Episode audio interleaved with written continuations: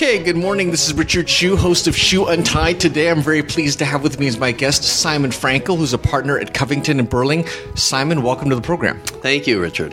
Happy to be here. Good. So, Simon, I know you have sort of an interesting uh, expertise or experience with art law. Tell me a little bit about, you know, perhaps how you got into that to be in the first place. Well, I always say it's 10% of my practice and 80% of my cocktail party conversation. uh, it's a small part of my practice, but it's also something I teach on the side. Yeah.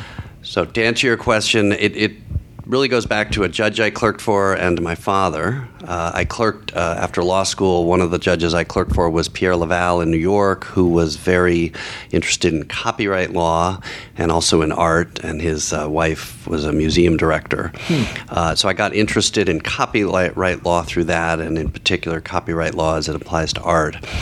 And immediately after that clerkship, I moved back to San Francisco, and at the time, my father, who was essentially a retired transactional lawyer in San Francisco, had gone back to school to get a master's at the age of 65 and hmm. had gotten very interested in legal issues related to art, a topic he had not done any work on as a practicing lawyer. Uh, and long story short, he and I ended up teaching a class together starting when I was uh, a first or second year associate in the mid 1990s at uh, what was then Boalt Hall, now Berkeley mm-hmm. Law School, right. on art law.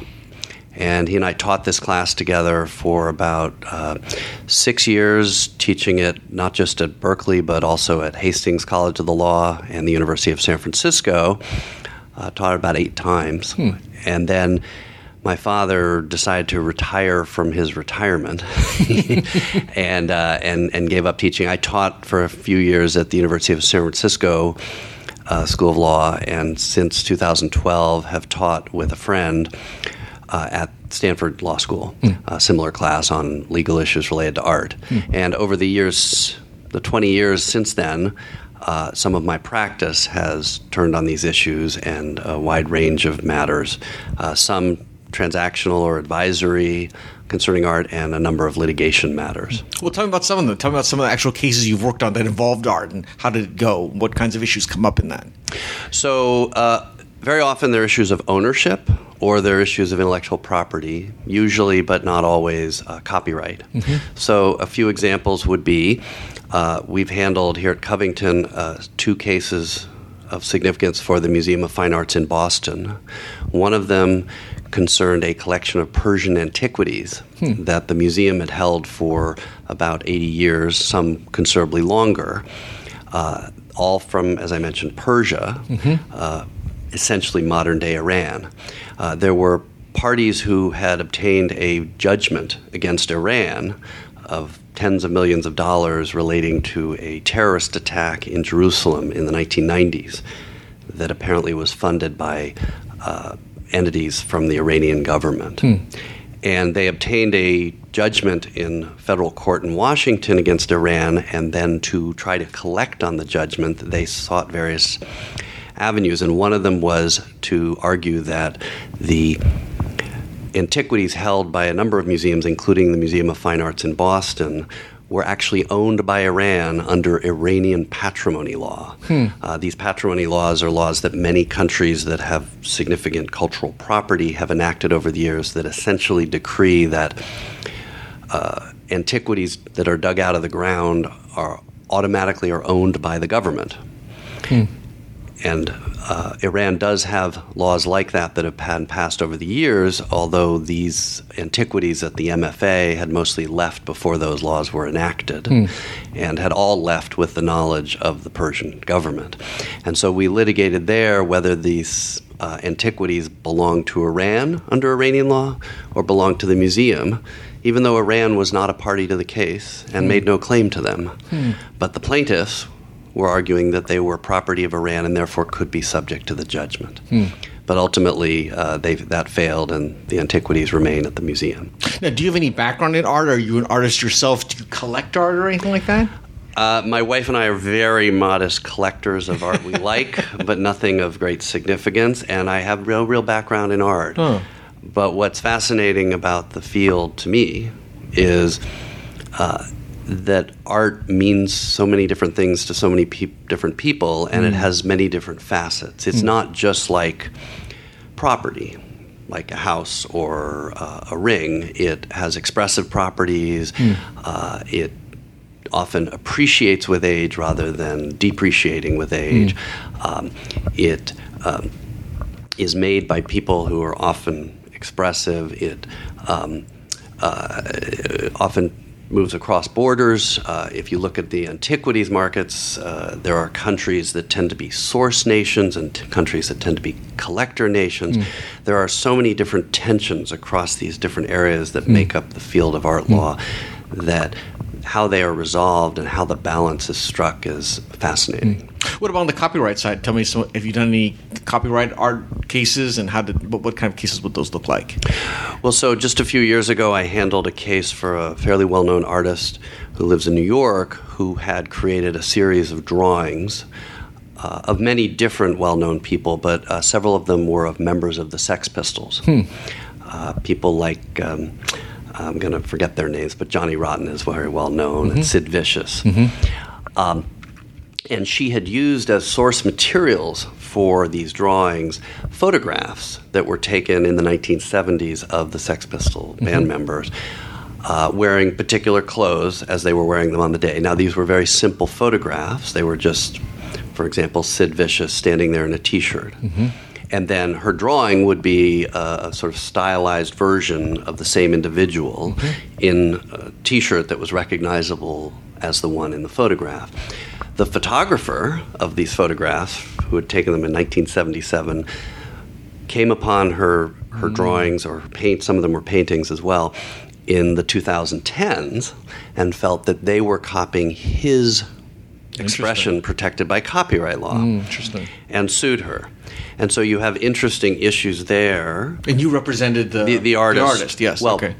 this is a, one of those cases that's artist against artist. Yes, right. So we were representing the painter, Right, okay. drawing Not the photographer. artist, Got it, not the yeah. photographer. Yeah. And so the interesting question there, although it wasn't resolved because the case uh, settled fairly Okay. Mm-hmm. early, but the interesting question there is, what is the expression of a photographer who has Mm-hmm. taken a picture of an individual? Just the individual. It's not a composed scene. It's not a landscape. It's Mm-hmm. an individual, um, and then that that image is used as source material for a drawing or painting. Hmm. And so it raises interesting questions because the photographer had not really posed Sid Vicious. The photographer had not selected the ch- clothes or jewelry of Sid Vicious that showed up in the drawing. Um, uh, the other aspects of the photograph that are often treated as expressive and protectable under copyright, the lighting, uh, the angle, they weren't really captured in the drawing. Hmm. And so you have interesting questions of, of should a photographer have some exclusive right to just the subject hmm. matter of their hmm. photographs when a later artist is going to use that in something else that is creative? So that in that case settled before trial, so it never went Yes, to trial. Okay, got yes. it. So, But it- oh, go ahead. But another case that uh, was a longer time ago involved photographs of Barbie dolls. Uh, so, an artist, uh, this is around 1999 2000, an artist had taken a number of photographs of Barbie dolls, placing them in sort of absurd, sometimes somewhat sexualized positions with kitchen appliances. Uh, they were in blenders, they were in uh, milkshake makers, mixers, uh, in other poses and was selling them at uh, art fairs and cafes in rural Utah. Uh, and Mattel learned about this and was not amused. And Mattel sued him for copyright and trademark infringement, arguing that on the copyright side that he was copying their protectable expression, the creativity embodied in the Barbie doll. Uh, notably, they were all uh, just Barbie dolls without clothes. They weren't the clothes weren't an issue. Uh, and then on the trademark side, arguing that people would see his works and think they were affiliated with, endorsed by, associated with Mattel. Right, interesting. And that was a much more vigorously litigated case, bet. all the way through summary judgment and appeal. But the courts consistently held that it was what's called a fair use under copyright law. It was a permissible borrowing of whatever expression was in the Barbie doll because he was commenting on the Barbie doll. Hmm. He was creating something new and different hmm. uh, in his work. Hmm. Uh, and then on the trademark side, it was an expressive work that no one would realistically find Interesting. confusing. They Interesting. wouldn't see it and think it was From uh, associated with Mattel. In fact, they would probably understand it was commenting on Mattel by someone not affiliated Hmm. with Mattel. I assume you thought that was the right decision then. It absolutely was. Yes, yes. now, one of my prior guests was uh, Randy Schoenberg, who represented Marie Altmann about that famous art. Is that a case that you followed a lot, or what did you think about that case? Um, Well, I followed it closely, but was not involved at all. Right, And right. Hmm. It was a fascinating case arising out of World War II Yeah. and the loss of artworks at the hands of the Nazis, and a real testament to the perseverance of Maria Altmann Yeah. and Randy Schoenberg. Yeah, definitely. To get the works back.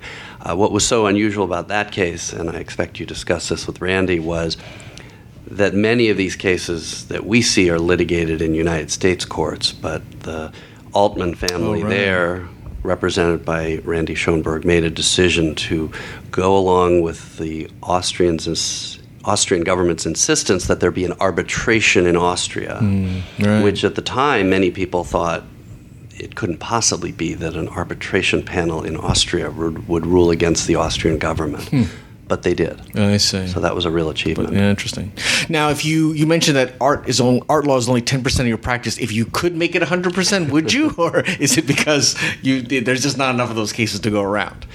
Well, it would be exciting. Out here in San Francisco, there is less, uh, excuse me, fewer of these kinds of matters I that see. come up than there would be, for example, in New York. Uh-huh, Uh, and I enjoy the variety of cases I have. I, I have a, a range of other copyright and trademark matters, uh, some of which involve visual images. Hmm. Uh, so I enjoy that variety. Well, Simon, this has been a fascinating conversation. I really appreciate your taking the time. And you get your next art case, you'll have to come back and tell me about it. I look forward to that, Richard. Thank you. This is Richard Hsu and Simon Frankel. Thanks.